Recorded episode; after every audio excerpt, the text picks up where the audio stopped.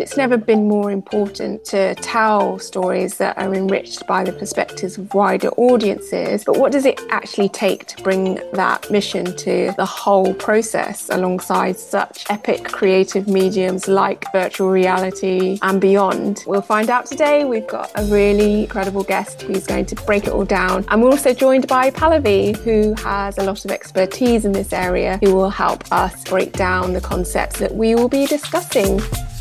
So, Michaela, thank you so much for all of that knowledgeable information. I wish I had said to the listeners prior to starting this podcast that they should bring a pad and bring a pen, or they should take their time through this particular podcast episode because there is a lot of information that can help support their creative practice if they're looking to do a similar thing. And to that point, it would be incredible to get a very high level view from you about how Nyssa, the reimagined anthology, how do you look at delivering something at that scale to that quality? Yeah. So obviously, the first part of this is the development phase, right? Where Julie came to me and had this idea and she worked on a script. Um, another part that I think everyone out there should learn is how to put together a pitch deck. You don't need to be a designer. You can use a, a tool like a Canva or Google Slides and just learn how to be able to showcase what it is you want to do with your piece, whether it's pulling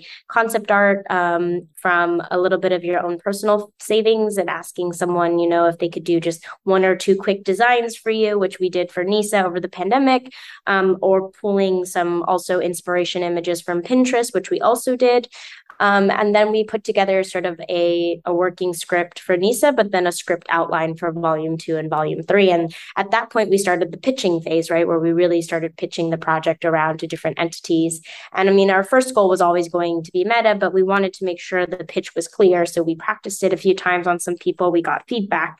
And then we really found the people at Meta we needed to talk to. And that was a longer process of refining our pitch, refining our RFP for them, making sure RFP stands for um, request for proposal. So like really refining our proposal for them and then being able to get through the door and say okay we're funded right? Like the moment that your project is funded is actually its own moment of victory and celebration because i don't want to skip over that part. That is that is in of itself a part of the process. It's not just the day you come in with funding. It's actually the the whole blood sweat and tears that go in before you even get the funding. So we were lucky enough to get the funding um, and so once we had the funding it really got down to starting again with looking at the script and really refining the script and looking looking at it not just from a perspective of is this a good story, but also starting to break down the voiceover and every single line and every single action. Because when you're animating something, you really have to think about can we do this with our budget? Can we do this with our timeline? Can we do this XYZ? Because it's not just about going out and shooting somebody on location. It's also about, you know, putting a character into space and, and having them do something and how many characters are in the space and what are the designs and what are the sets. And so really thinking about the script um, and then from there going into concept art phase which we did a little bit of but we didn't do everything right? Concept art is a great place to start for anyone who wants to use um, any sort of animation any sort of um, texture any sort of creative world. I highly recommend you start with a concept artist because whether you're working in 3D, which is Oculus Quill, where we make the characters modeled in 3D, or you're starting in traditional animation, concept art is a really great understanding for you as a director and everyone around you to know what kind of world you're building and what kind of characters you're building. So it was a really special moment when we really got to see Nyssa come to life, when we really saw her for the first time in her finalized character art um, it was really cool to see the village for the first time when we had kind of a finalized concept art for that. The cave, the forest, all these environments that we have names for, but we never get to see with our own kind of like directorial um, a directorial vision that Julie had for it. So once we finished concept art, we went into the modeling phase. So we're not just working in 2D, we're working in 3D. So we had our animators and our quill artists go into headset, go into quill, and they started modeling every single part of the experience. So they modeled all of the characters in 3D. They modeled all of the environments in 3D. And from there, we also did a layout storyboarding process, not traditional 2D storyboards, but actually like a VR storyboard. Because in VR, um, just like in traditional film, you have something called a camera. And so a lot of the times in VR, we started, we didn't move the camera a lot. We just had the camera in one stationary position and you looked around. But now, with sort of the new emerging ideas around storytelling in VR, we're moving the camera a lot more. And so, playing with camera movements, right? We're not just in a village in a static shot, but we're actually flying over the village and then going down into the village and making it feel really cinematic. And when Julie talks about it, she really talks about how she was inspired by the element of air and how Nyssa was very much inspired by the element of air. And so, in that way, the camera movement also is inspired by that element of air. And so you really see that in the camera movement and in the VR storyboards, we really started to lay out, which is called the layout phase, how you would move the camera from scene to scene. What were the transitions? How close are you to the characters while they're talking? Are you moving away from them? Are you moving to the side of them? And that's really what some of those rough VR storyboards and layout processes. And during the VR storyboards and layout process, you're not using the full 3D models. You're really using sticks and balls kind of to represent what these things are. You're just starting to get a sense of what they do, which is very similar to animated 2D storyboards. And then you start to merge those two processes together, just like you do in animation. You start to merge the final models. So those like fully rendered character designs of Nyssa and Marmee, her mom, and of um, Blue, her friendly bat. Um, you start to merge those models in with the finalized models of the village and the vinyl models of the the forest and the cave and then you start to lay in those camera movements and then basically what you start to put together is a finalized version of the film. But one very key piece of that puzzle is animation style. So a lot of people watch animation and they think it's all just one idea of animation, but fluid Disney like animation is not the same as like a Kubo and the two strings or like a Nightmare Before Christmas, which is more of a stop motion animation. And there's also animation styles like anime where you have uh, still picture moments that tell the story over voiceover. And so you really have to start thinking now what your animation style is. How how fluid are your characters moving? Which character has this animation style versus maybe one character has a different animation style? Um, and so we do an animation test and that is called what we do is we we take one scene and we flesh it out all the way from beginning to end with the final models the final environments and the final animation style. That way we know this is the world we're building 100% and that's called a vertical slice. Um, and that vertical slice is also meant to be a technical test. Can we feasibly do exactly what we want with the characters, with the environment, with our animation style, with our camera movement, and not break the platform. Because what we also discovered was Quill is a very tedious platform. There's only so much data and information that Quill can absorb. That whole 10 minute, 15 minute long film of Nyssa is only one gigabyte large because we're constantly optimizing the environment and the characters and the stroke over and over and over and over again. It's constantly being optimized. But sometimes when you over optimize, things start to break down. Character movement uh, has weird flashes in it. Environments start to flash as well.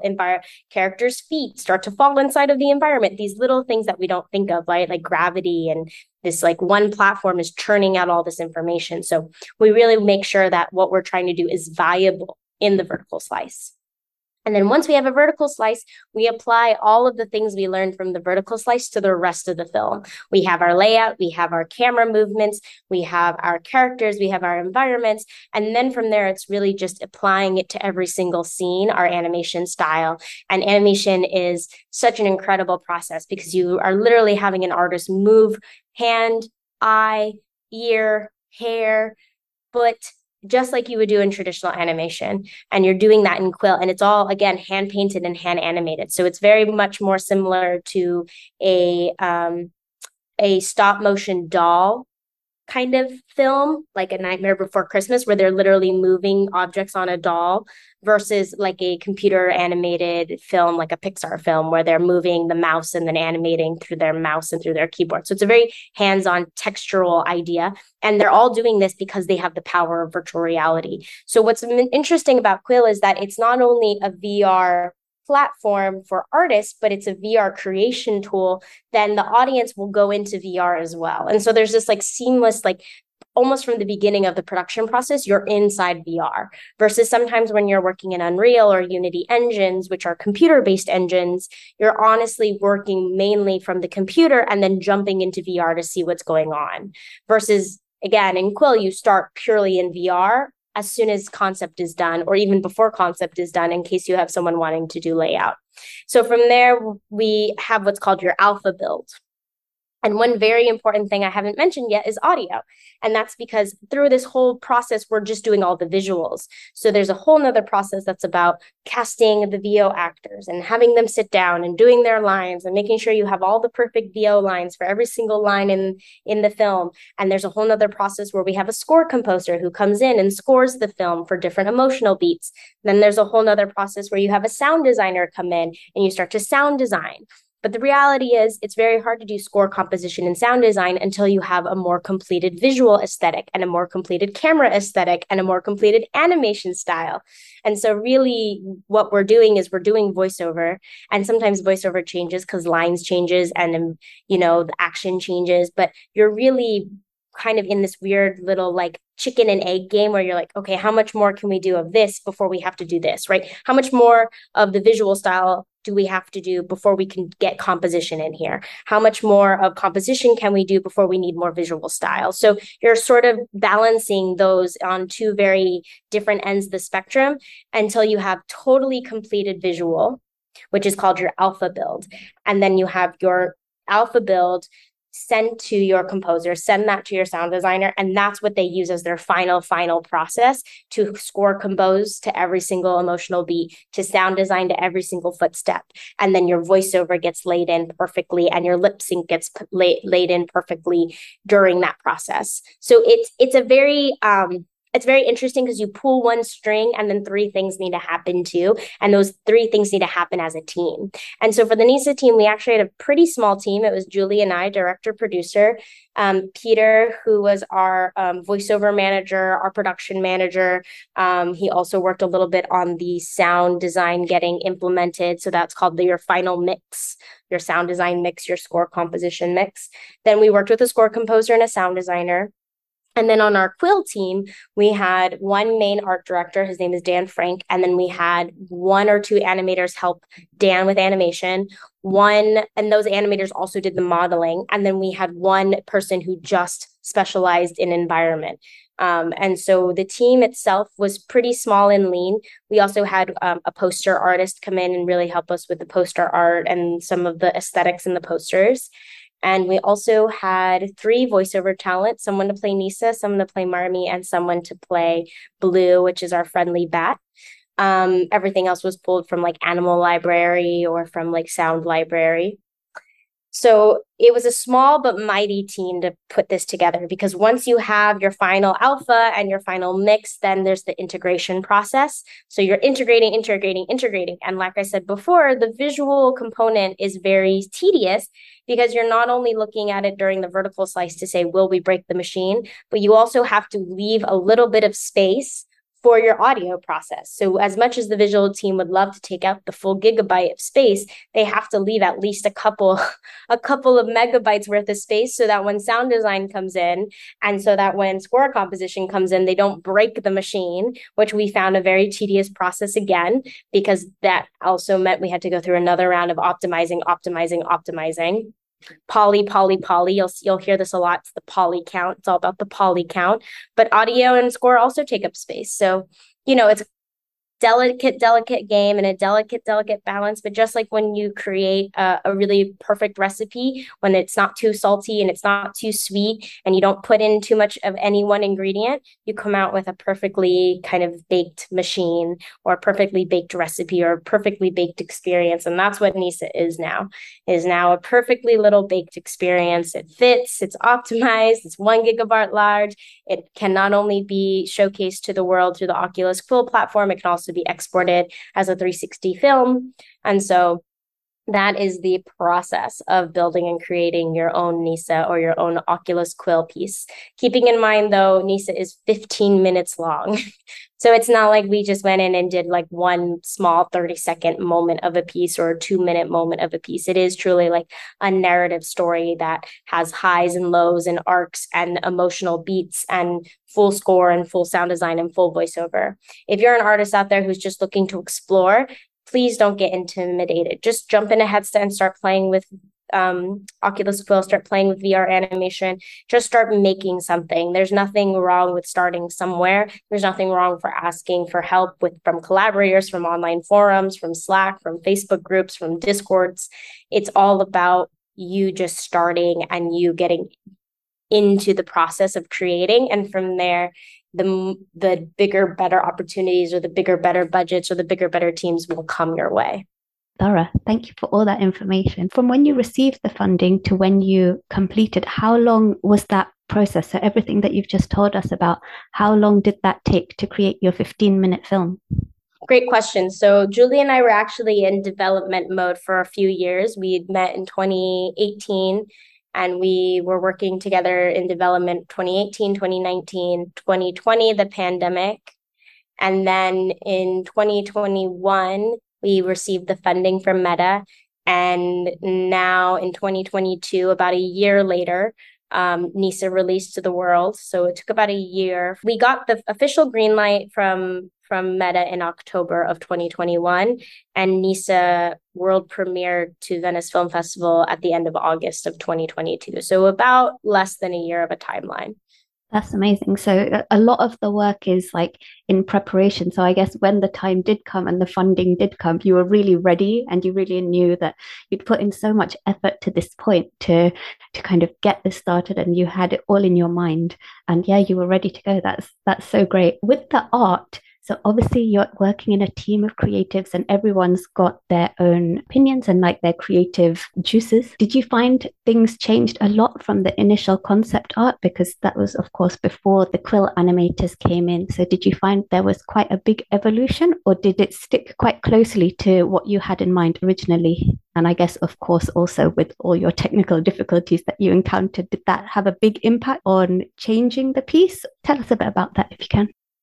Yeah, so I mean, I'm not the director, so I can't speak for the director, but I would say when when Julie was in her concept art phase, what I noticed was she was more in an exploratory phase of this look and the style of the overall world and a little less into this idea that it was one to one whatever was in the concept art was exactly what would be in the in the finalized phase of the project itself. So i did notice that the Nyssa concept art for the um for mainly the environments shifted and changed a little bit. That being said though, like when we got into like really hardcore concept art for like Nyssa, like solidifying what Nyssa's look was, solidifying what marmy her mom's look was, solidifying what the look of the monster would be. Um that all was very connected to what we actually produced in the film. And then certain moments that we created using concept art, like the village scene, is very much like to this day, it almost looks one to one versus um, some of the other aspects of what we created, like the cave scene, that definitely changed and and grew. And I don't think it changed because of technical limit, limitation. I think it actually changed and adjusted because of what we could do in VR. You could really understand the scale and the colors that we were able to play with once we were in VR versus versus what we were just doing on a traditional 2D plane. Um, versus I think me as a director, I'm a little more one to one. Like I'm I'm really working with my concept artists very in depthly, very closely to the look and the style that I want to see in 3D. Um, because my concept artists, for me, they're really nailing the environments and they're really nailing the characters. So I would rather them do that like one to one work in 2D versus getting into 3D with some of my artists in Quill and being like, ah, like there's something weird going on there versus being like, yes, here's the finalized, let's get it as close as possible. And then if there's technical difficulties, we'll just little things here and there.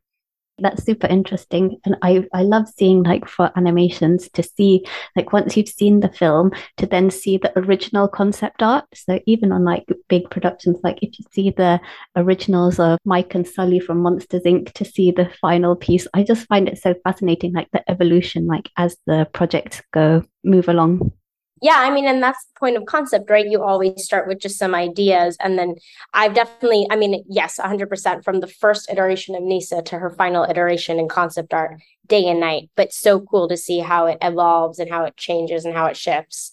And so yes from from original concept art to final concept art and then even into final 3d modeling there's always that like kind of textural change and artistic change and evolution that happens which is always really eh, fun and incredibly entertaining to look at and see.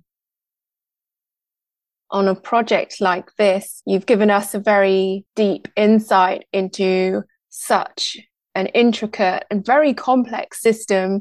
I um, am Pallavi, we work in industry, and there are so many different tracks that you have to tick off as you move through each phase. But the way you have described it within this VR context and the limitation around the actual size of the project having to be so small, that is really a feat in itself, let alone introducing a whole narrative and then making it something that's very cinematic and beautiful to look at and then keeping it true to the story. So, congratulations to you and the team for bringing this to life and bringing it to audiences. Based on what has been shown and those who have viewed it so far, have you had any feedback that's made you think about what could potentially be next for your upcoming and future projects? Well with reimagined i think there's this like overwhelming pressure for me as the um, volume two director to like create and build a piece that is can stand uh, alongside of Nyssa as a companion anthology series. So definitely feeling a little bit of that because uh, Nyssa is just so incredible and Julie just did such an amazing job. So yeah, I'm just like neck deep in production right now for my volume and just really trying to collaborate with my artists and really trying not to put the pressure on myself to make a project as great as Nyssa, but just make a project that is authentically what I want to do. Um, and then I think in my personal other projects, I work very closely with Games for Change. I'm currently um, transitioning into being their head of XR. And in that world, um, it's really about building the ecosystem of XR for social impact. It's really about thinking about the funding models, the impact campaign models, working with projects that are already finished and very well known, like Goliath playing with reality or The Choice, which is about abortion, and really helping them. Um, uh, really helping them um, break through the market of not just like oh a film festival circuit but actually getting something deeper and wider like getting their project to certain places like the veterans association or to planned parenthood and really help mobilize those experiences on a big scale um, and then also just building out the strategy of what we want social impact XR to look like. What is the talent pool of impact producers? What is the talent pool of creators and directors who have an impact focused mindset? What is the ethical barriers of those? What is the ethical learning of that? And so really again just building out that ecosystem through programs and initiatives that I'm I'm looking at and running and producing. So um, that's where I'm at personally, where like I get to I get to escape into my creative self for reimagined, and then I really pull myself out of um, my director creative head into more of like my ecosystem building and systems building head, and really think about you know what what change do I want to see in this industry? I can be a part of the people who constantly complain and get frustrated by that industry, or I can also be a part of uh, a hopeful um, step forward in a positive way for that industry to feel more supported and feel like there's a real um, level of community and integration and seeing ourselves really as a true industry because a lot of times with social impact and documentary we're often i think on the fringes of xr instead of feeling like we can stand on our own two feet within xr astonishing and to reiterate what you are doing is exactly that bringing this important conversation to the mainstream but keeping it very true and um, delivering it in such a way that's really compelling. It's so nourishing on the eye to see something like Nyssa and to hear about what your ambitions are for the future. Pallavi was there anything else you wanted to ask before we get you michaela to share what our listeners and anyone else can do for you, for your projects, and um, moving forward, how to keep in touch with you? All my questions have been thoroughly answered. This has been like a super chat. So, yeah, over to you, Michaela. I'm an open door. I'm an open resource. I never like to think of myself as a gatekeeper in any way, shape, or form. So if there's someone out there listening who is interested in shadowing or interested in learning more or interested in getting involved in the work that I do, please don't hesitate to reach out. Um, my email is hello at michaelaholland.com. You can also contact me through my website, which is michaelaternaskyholland.com. I'm very easy also to get a hold of on social media. So my Instagram, Michaela Ternasky Holland, and then the one thing that's different is my Twitter, which is I'm Michaela TH because my full name is too long for a Twitter handle. But yeah, like I really, I really encourage anyone out there who may feel a little bit intimidated by this world of XR or intimidated by this de- idea of getting involved, whether you want to get involved at a social impact level or a totally different level, please don't be intimidated. This industry is really the digital reality industry, right? There's a physical reality and there's a digital reality. And so this industry needs everybody. It needs lawyers, it needs creatives, it needs engineers, it needs scientists, it needs subject matter experts, it needs academics, it needs researchers. Like it doesn't matter who you are, where you come from, what your background is. If you're interested in getting involved, don't hesitate because our industry needs you and your talent and your skill set if it's something you're interested in in lending to building this new idea of what the digital reality is. And honestly, if you want to be the change that you see in the world, if you want to be a part of a movement that is more inclusive, more equitable, that can be not colonized, um, I highly recommend getting involved in this digital reality industry because this is sort of the the new world of like where we're going to be putting a lot of our time and energy. And so I want to see people with indigenous background. I want to see people of African descent being here and making sure that their voices are heard and their design aesthetics are seen and their ideas around making things more accessible or more equitable are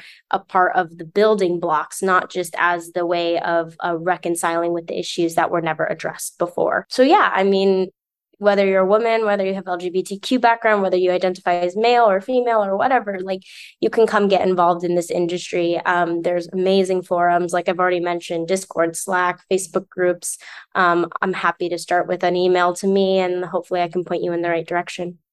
Michaela, I have never had so far a guest close out our podcast episode so well. There's nothing that I can add to that except thank you for such a meaningful masterclass. It set me up to contemplate on a better tomorrow. Yeah, it's really cool to see the stuff that you've done already and the stuff that you're going to do. I'm very excited to see your part of the trilogy and yeah, and the third one as well when it comes out. Thank you. Yeah, I really appreciate all these kind words. I, I thank you. Um, I, I'm very humbled and um, thank you for having me today and thank you for taking time to listen to me and my story and you know things I'm passionate about.